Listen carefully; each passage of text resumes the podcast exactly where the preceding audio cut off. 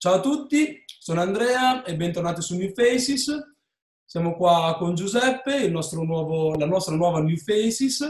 per continuare questo percorso di chiacchiere su un nuovo modello di società basato sul socialismo. Adesso lascio la parola a Giuseppe che si presenta e vi spiega un po' il suo percorso, chi è. Vai pure Giuseppe. Ciao a tutti, allora io sono Giuseppe, vengo da Palermo e sono nel board, nell'esecutivo dell'OBESSU, che è l'organizzazione continentale europea che riunisce tutte le associazioni studentesche eh, degli studenti delle scuole superiori, quindi studenti medi. Eh, ho fatto il sindacato studentesco in Italia, la rete degli studenti medi e adesso appunto lavoro a livello internazionale per l'OBESSU, che è sostanzialmente la piattaforma europea, quindi lavoriamo con le istituzioni europee rappresentando gli studenti e i loro interessi i loro bisogni. Bello, una bellissima cosa, devo dire. Io ho contattato Giuseppe perché ho letto un suo bellissimo articolo su TPI che dopo vi linkerò sotto il video perché vi consiglio di leggerlo, è veramente molto interessante e tratta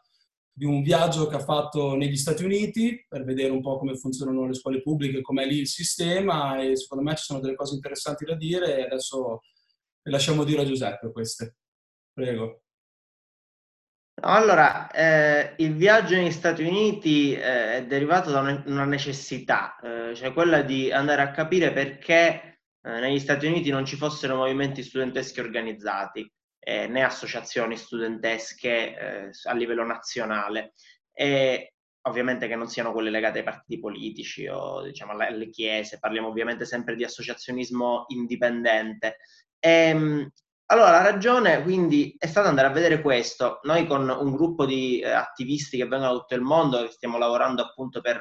creare una sorta di cooperazione globale, una piattaforma globale eh, tra associazioni studentesche di diversi continenti, eravamo curiosi e abbiamo fatto questo viaggio. Io sono stato lì presente per cinque giorni tra eh, New York e Philadelphia in Pennsylvania e eh, devo dire abbiamo visto cose che non ci aspettavamo. Infatti ho scritto questo articolo proprio per questo, perché eh, c'è una narrazione sugli Stati Uniti e specie sul loro sistema scolastico che è molto eh, glitterata, molto allegra, colorata, quando in realtà eh, non è proprio così. Cioè, eh, c'è un paese con una grandissima segregazione. Noi siamo stati eh, appunto tra New York e Philadelphia, non sono assolutamente luoghi eh, marginali o periferici, sono il cuore anche economico di quel paese, eh, economico e politico, eh, e che non sono zone storicamente eh, razziste o segregazioniste, e che invece hanno dei sistemi scolastici, meglio due sistemi scolastici, perché là il sistema diciamo è regolamentato eh, Stato per Stato, più segregazionisti eh, al mondo, e in quel caso gli Stati Uniti, proprio il più segregazionista è quello dello Stato di New York, dove appunto si può vedere come, eh, semplicemente questo dai dati statistici, eh, i ragazzi che vengono da o minoranze etniche o da, ehm, da fasce marginali della popolazione dal punto di vista appunto sociale ed economico, o quella che in realtà ormai non è più una minoranza, ma è la maggioranza, cioè quelli che lì chiamano black, black browns and latinos, cioè i, le persone che noi in, in, Italia diremmo i neri, di colore, e i latinoamericani, quindi gli ispanici, eh, che appunto non hanno accesso a tutta una serie di eh, istituzioni eh, educative, non possono ad esempio accedere quasi mai eh, all'istruzione tecnica, che paradossalmente negli Stati Uniti è quella più ambita, perché, o meglio, tra quelle più ambite perché è quella che prepara di più ai lavori dell'high tech e di tutto quel mondo che oggi si sta sviluppando nell'informatica e non solo, eh, e non possono entrare perché sostanzialmente il sistema è tutto privato. È privato, non c'è libertà d'accesso, se tu non fai corsi non superi i test, e se non superi i test ovviamente non entri, eh, resti bloccato nelle istituzioni pubbliche che sono di solito le peggiori, eh, sia a livello di educazione generale che a livello di istruzione tecnico-professionale, poi c'è un'altra questione di cui nessuno parla qui, che oltre alla privatizzazione c'è il fatto che spesso nelle scuole ci sono più poliziotti e più forze dell'ordine che non insegnanti. Quindi c'è questa presenza veramente invasiva eh, delle forze dell'ordine che non hanno eh, indicazioni chiare su cosa fare se non controllare che non ci siano droghe, che non ci siano crimini, parliamo ovviamente quasi sempre di piccoli crimini, piccola criminalità, eh, con la cosa che si traduce in, nei poliziotti che spesso fanno di, tas- di testa loro e eh, una situazione diventa insicura perché non solo ci sono, cioè spesso chi è stato negli Stati Uniti lo sa, in molte scuole c'è l'ingresso addirittura con metal detector per entrare a scuola, quindi già questo non è per niente buono dal punto di vista psicologico. E poi diciamo, ecco, per andarci leggeri, che è tutta una serie di pregiudizi e di, mh, come dire, modi di fare un po' negativi e razzisti vengono eh, anche espressi dalle forze dell'ordine purtroppo, poi quando si parla di agenzie private veramente diventa ancora peggio, e quindi spesso noi abbiamo casi, e questa associazione abbiamo incontrato tra New York e Filadelfia, ce l'hanno raccontato e l'hanno, l'hanno denunciato, eh, ci sono stati arresti arbitrari, eh, poi questo si unisce ovviamente al sistema delle carceri privato che è un'altra vergogna negli Stati Uniti, quindi questa gente viene messa nelle galere, ovviamente qualcuno ci guadagna sopra, non, non mettiamoci a parlare di questo, se no ne finiamo più, ma questi ragazzi ovviamente si vedono rovinata la vita si vedono allontanati dall'istruzione e appunto questi sono, per provato a essere più breve possibile, i punti della segregazione che noi abbiamo proprio toccato con mano, che si uniscono poi alla disorganizzazione politica che è voluta perché ovviamente è difficile esprimerti politicamente, organizzarti per i tuoi diritti quando la tua idea di sicurezza, la tua idea di, di, stato di diritto è basata su persone che perquisiscono ogni due minuti, sui corridoi che sono presidiati dalle forze dell'ordine, è questo. Ecco. Certo, non è un ambiente molto consono alla cultura, diciamo, non stimola molto le persone a vivere in maniera rilassata l'istruzione o comunque lo studio, diciamo. No, assolutamente, anche perché appunto c'è una grandissima divisione eh, tra, anche tra classi sociali, che ovviamente non aiuta perché se tu hai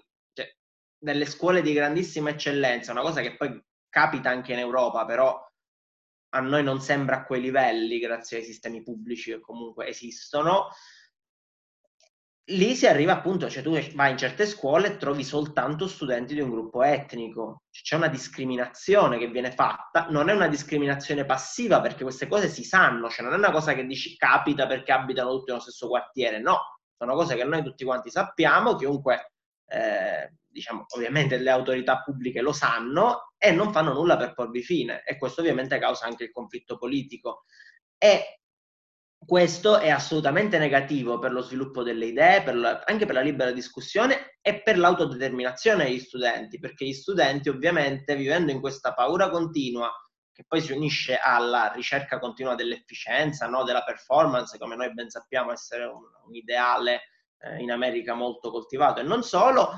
porta un appiattimento eh, del livello eh, che poi si recupera soltanto in parte a livello universitario, dove ovviamente però ecco, non è una roba che possono recuperare tutti, ma lo possono fare quelli che pagano certe rette oppure che si possono accollare il debito studentesco a livelli veramente inimmaginabili per noi europei. Ecco. Eh, sì, poi cioè, diciamo che quello che ci fanno vedere magari quello che vediamo di solito nei telefilm o nei film dove ci fanno sempre vedere questo sistema scolastico dove multietnico, dove le possibilità sono uguali un po' per tutti, quando poi vai a vedere nella realtà questa cosa un pochino comincia a vacillare, diciamo.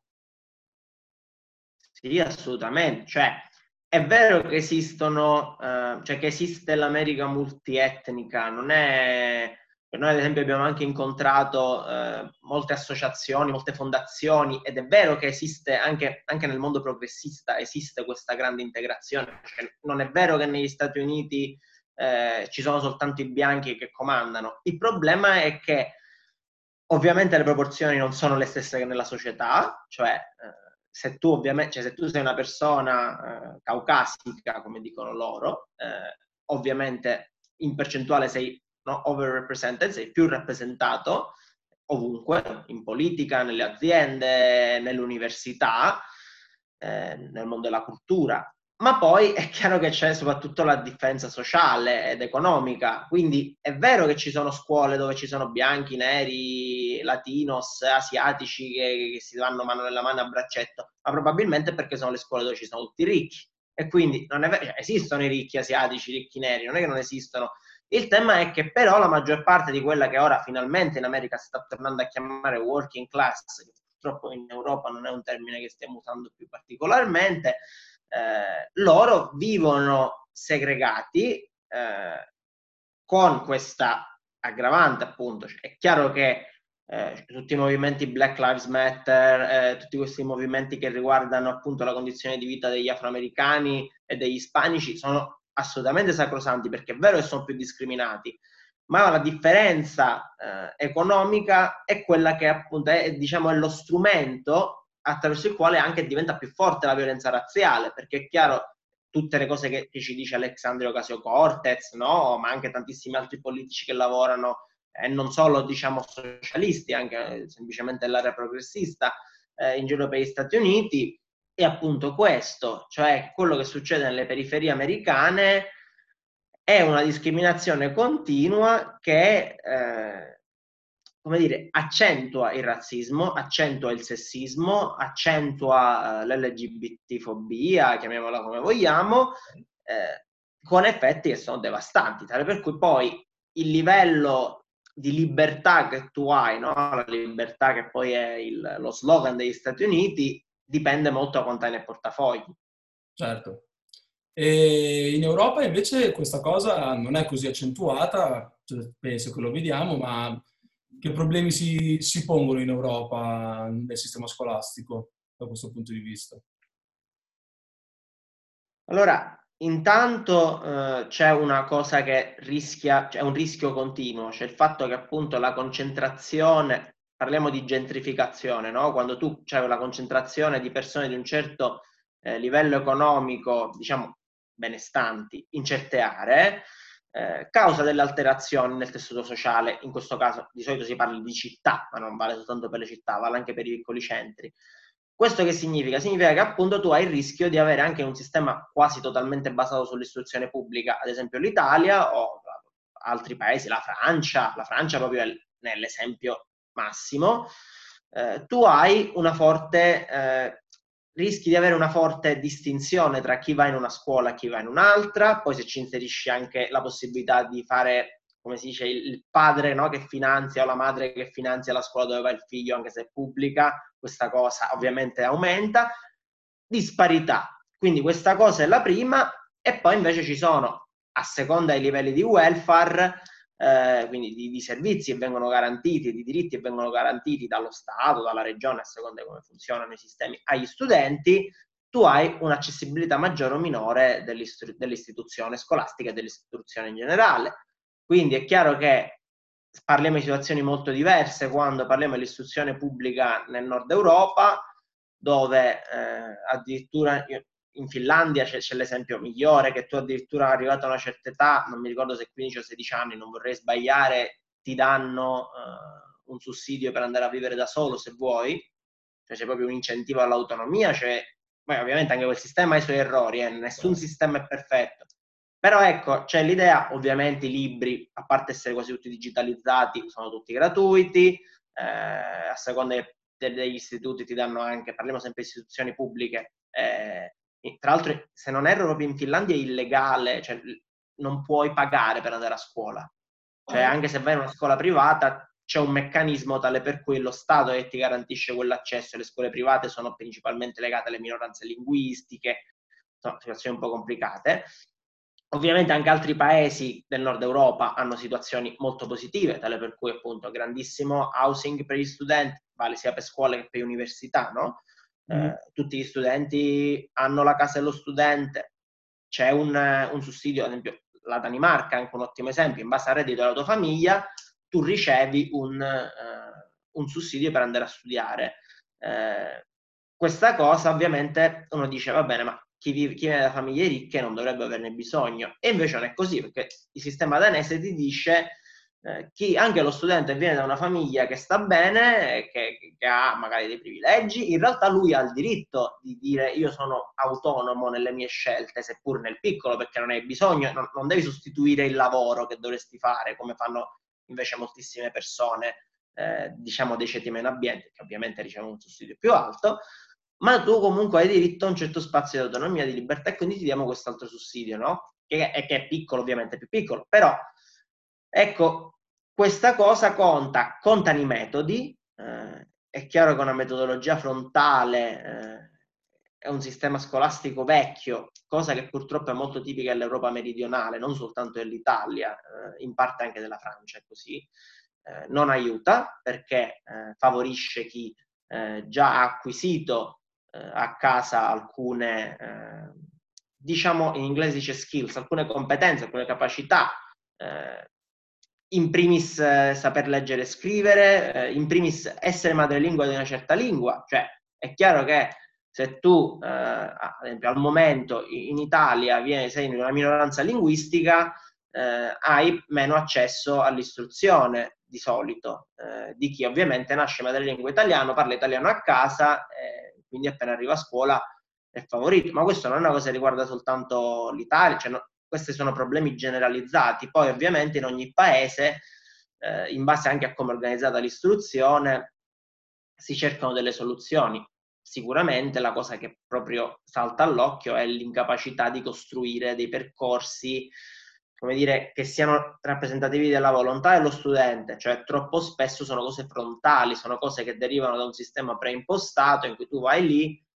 vado al liceo classico, studio al liceo classico, vado all'università, cioè il percorso è già delineato. Certo. Con tutta una serie di elementi discriminatori, perché ad esempio è chiaro che purtroppo questo significa che in Italia eh, l'istruzione tecnica professionale è sottovalutata. Questo succede in moltissimi paesi, anche se con gradi diversi, con livelli diversi. Eh, è chiaro che questo, ad esempio, in Spagna eh, significa che eh, la presenza massiccia della Chiesa Cattolica, che è una buona percentuale delle scuole, e che quasi sostituisce il pubblico, eh, è un problema. Okay. Ed ecco, tutte queste cose messe insieme danno un minimo di quadro di alcuni dei problemi che si potrebbero risolvere e che in questo momento restano un po' eh, bloccati, anzi spesso peggiorano, come in Francia la riforma de- dell'esame di maturità che si chiama baccalaurea è veramente un disastro, cioè aumenta, continua ad aumentare il livello di discriminazione, tale per cui se tu, non soltanto se tu hai certa, un certo grado, una certa, eh, come si dice, eh, una certa media, puoi accedere ad alcuni corsi, che è una cosa molto comune sia in Spagna che in Francia, cioè tu se non hai una certa media alle superiori non puoi andare a fare medicina, ad esempio. Okay. Cioè, c'è proprio, che è una discriminazione, perché io ti sto dicendo, vedi che se tu sei bravo puoi studiare certe cose, se non sei bravo vai, vai a fare le altre, no? Cioè, okay. in base a che cosa? Perché medicina è più importante di storia, ad esempio? Eh, cosa che succede sia in Francia che in, eh, in Spagna, o perché no, appunto c'è lì un sistema, poi in Francia vengono introdotti adesso ulteriori test all'università, che ovviamente non tutti si possono permettere di preparare, torniamo allo stesso problema no, dell'America. Okay. Eh, quindi è proprio un labirinto.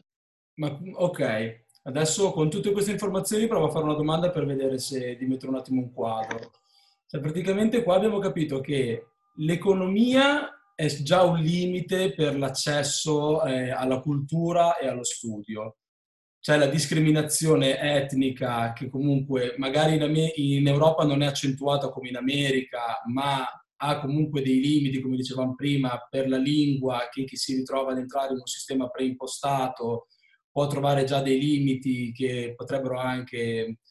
eh, rendere disagevole lo studio per lo studente, eh, magari allontanandolo proprio da un percorso scolastico, perché uno dice non mi trovo, non mi interessa la scuola, e anche magari questo eh, sistema preimpostato frontale con un professore, una classe che adesso ci sono sempre queste classi sempre più grandi con studenti che 30-40 studenti, che comunque non tengono conto eh, delle varie caratteristiche di apprendimento che può avere la persona,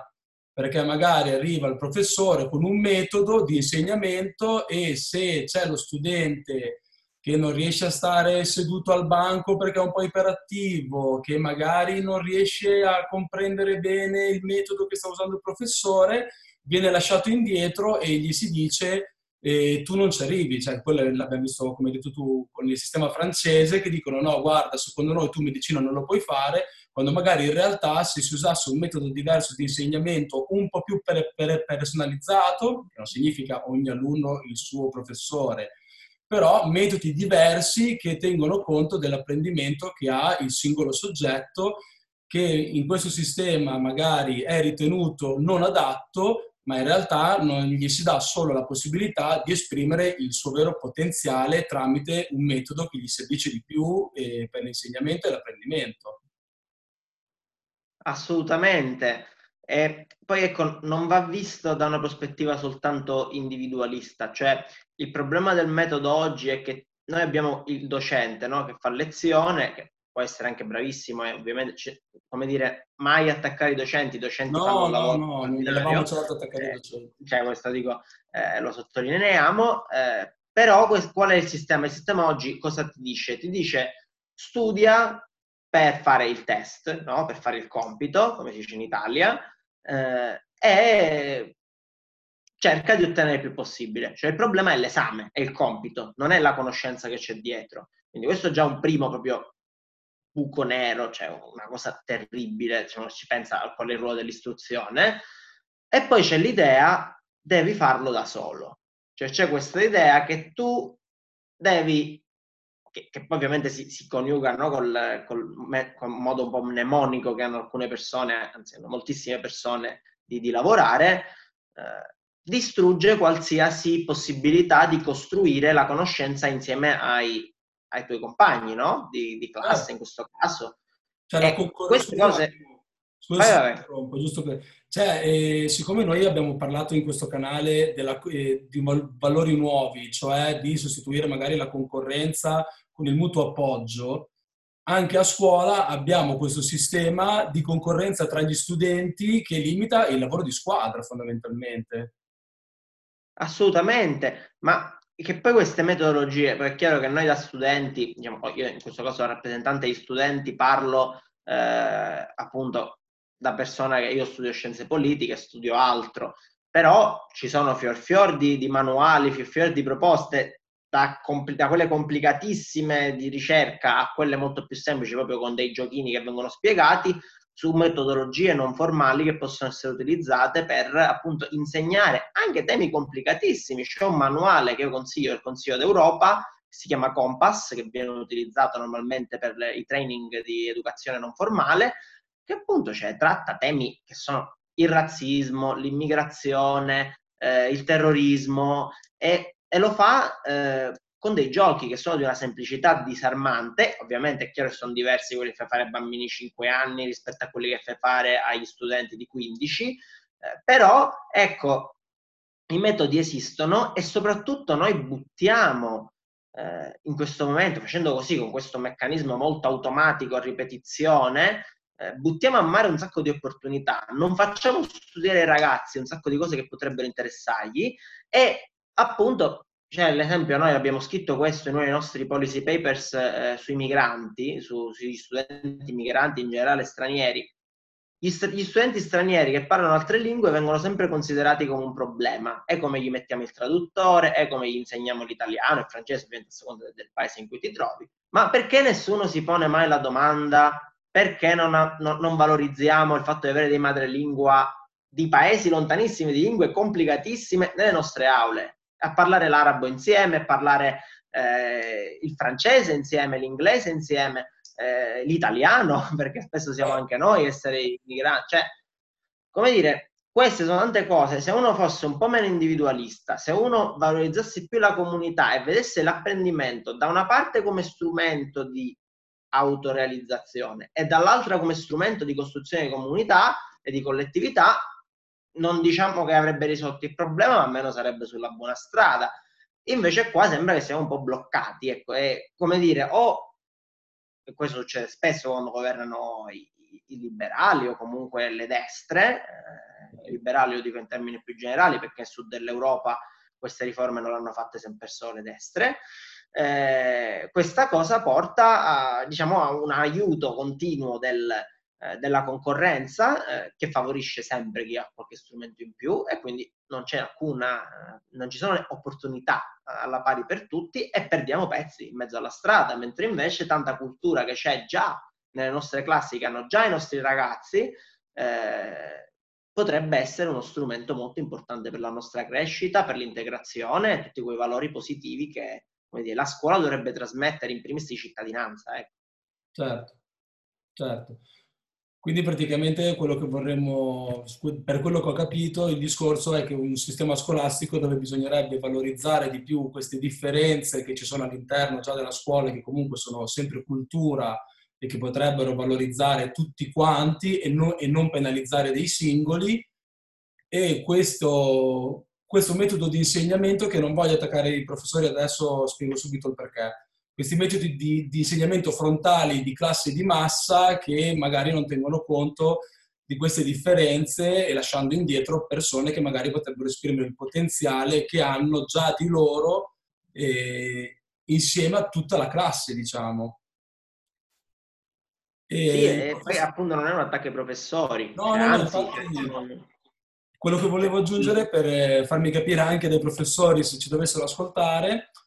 è che questo metodo non lo subiscono solo gli studenti, magari lo subiscono i professori stessi, che vorrebbero fare lezioni con un metodo diverso da quello che il sistema scolastico consiglia o, eh, di, di usare e questi metodi potrebbero essere nuovi modi di esprimere concetti, di farli imparare agli, agli studenti in maniera anche simpatica, divertente, senza risultare sempre pesante e lasciando alla, spazio alla creatività. Se mi permetti faccio l'esempio che dicevamo prima quando ci eravamo sentiti di questa università online che è la Khan Academy, dove adesso principalmente per quanto ho visto si parla più di matematica e fisica poi a livelli molto alti. Però invece di avere eh, questi professori che fanno lezioni di un'ora, esprimono concetti eh, molto più in breve tempo, 4, 5, 15 minuti massimo, diciamo, i video, dove magari con la matematica è più semplice, però spieghi il concetto, poi lasci alla singola persona la possibilità di elaborarlo, magari confrontarsi con altri e arrivare magari a comprenderlo senza dover usare un metodo che è classico, uguale per tutti e dura un'ora e risultare pesante. O anche magari un altro canale interessante che c'è su YouTube in Italia, ad esempio, è un professore di filosofia che ha questo canale che si chiama Parva Sofia, eh, che io stesso guardo, dove lui registra le sue lezioni iniziali di filosofia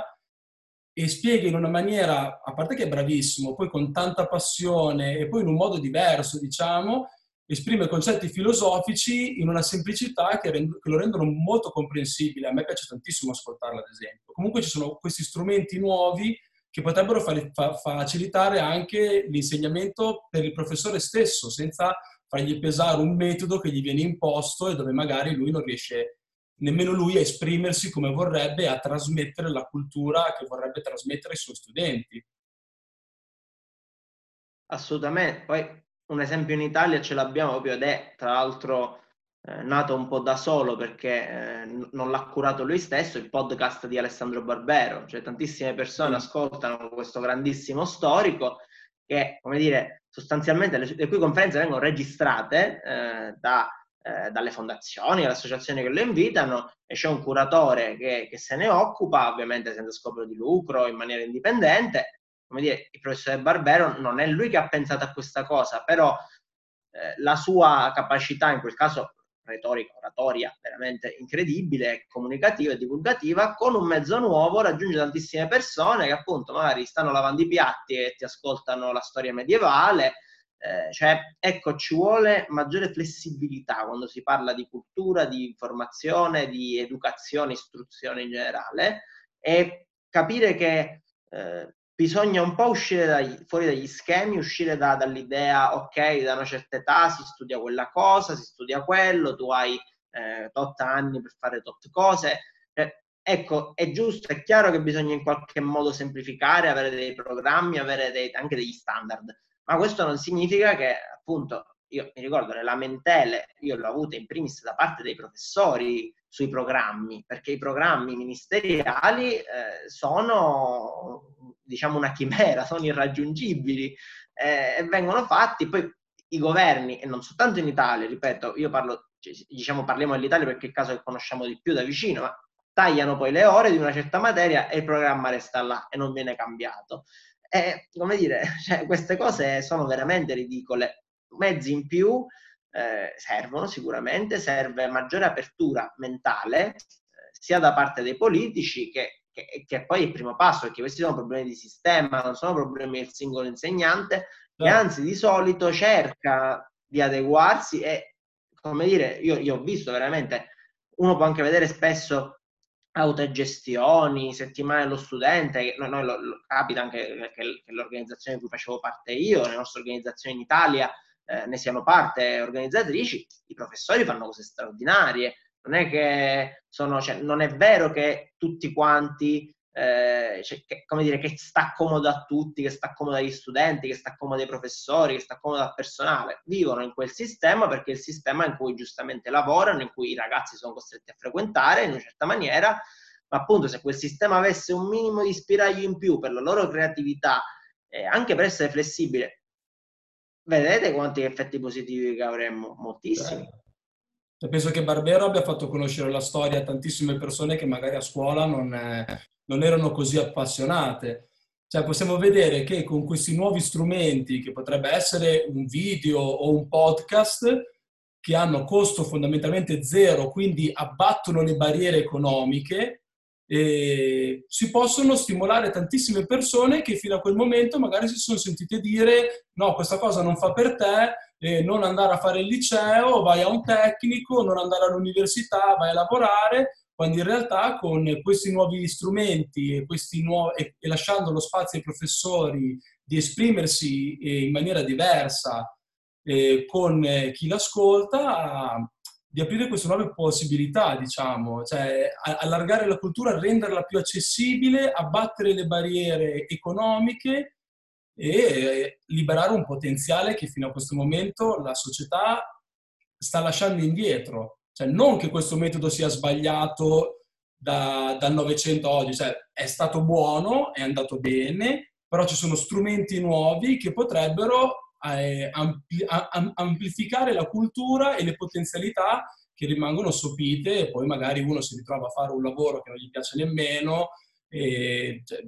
ti spegne il cervello, diciamo, poi una cosa del genere, non trovi nemmeno più interessante andare a cercare, ti senti limitato, e ti abbatti, cioè una cosa un po' sociale, diciamo, problemi sociali che potrebbero essere risolti con questi nuovi strumenti e questi nuovi metodi.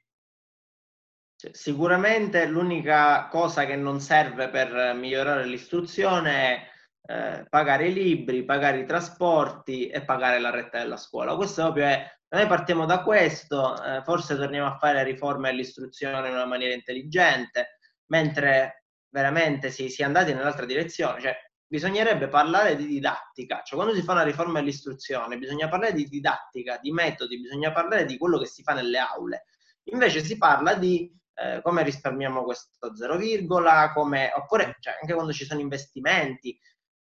cioè parliamo di cose inaccettabili eh, e, non, non, non, parlo solo dell'Italia, eh, cioè non parlo soltanto dell'Italia, eh, il livello ha rischiato di abbassarsi in tutta Europa eh, e veramente non, cioè, uno non può dire non c'è motivo, perché il motivo politico dietro c'è, però ecco, forse se ci fosse un po' più di eh, coscienza politica, se ci fosse anche un po' più di, diciamo, visione per il paese e per i, i paesi e per l'Europa più in generale, forse eviteremmo di mandare i ragazzi a fare gli apprendistati da Starbucks o, come dire, cioè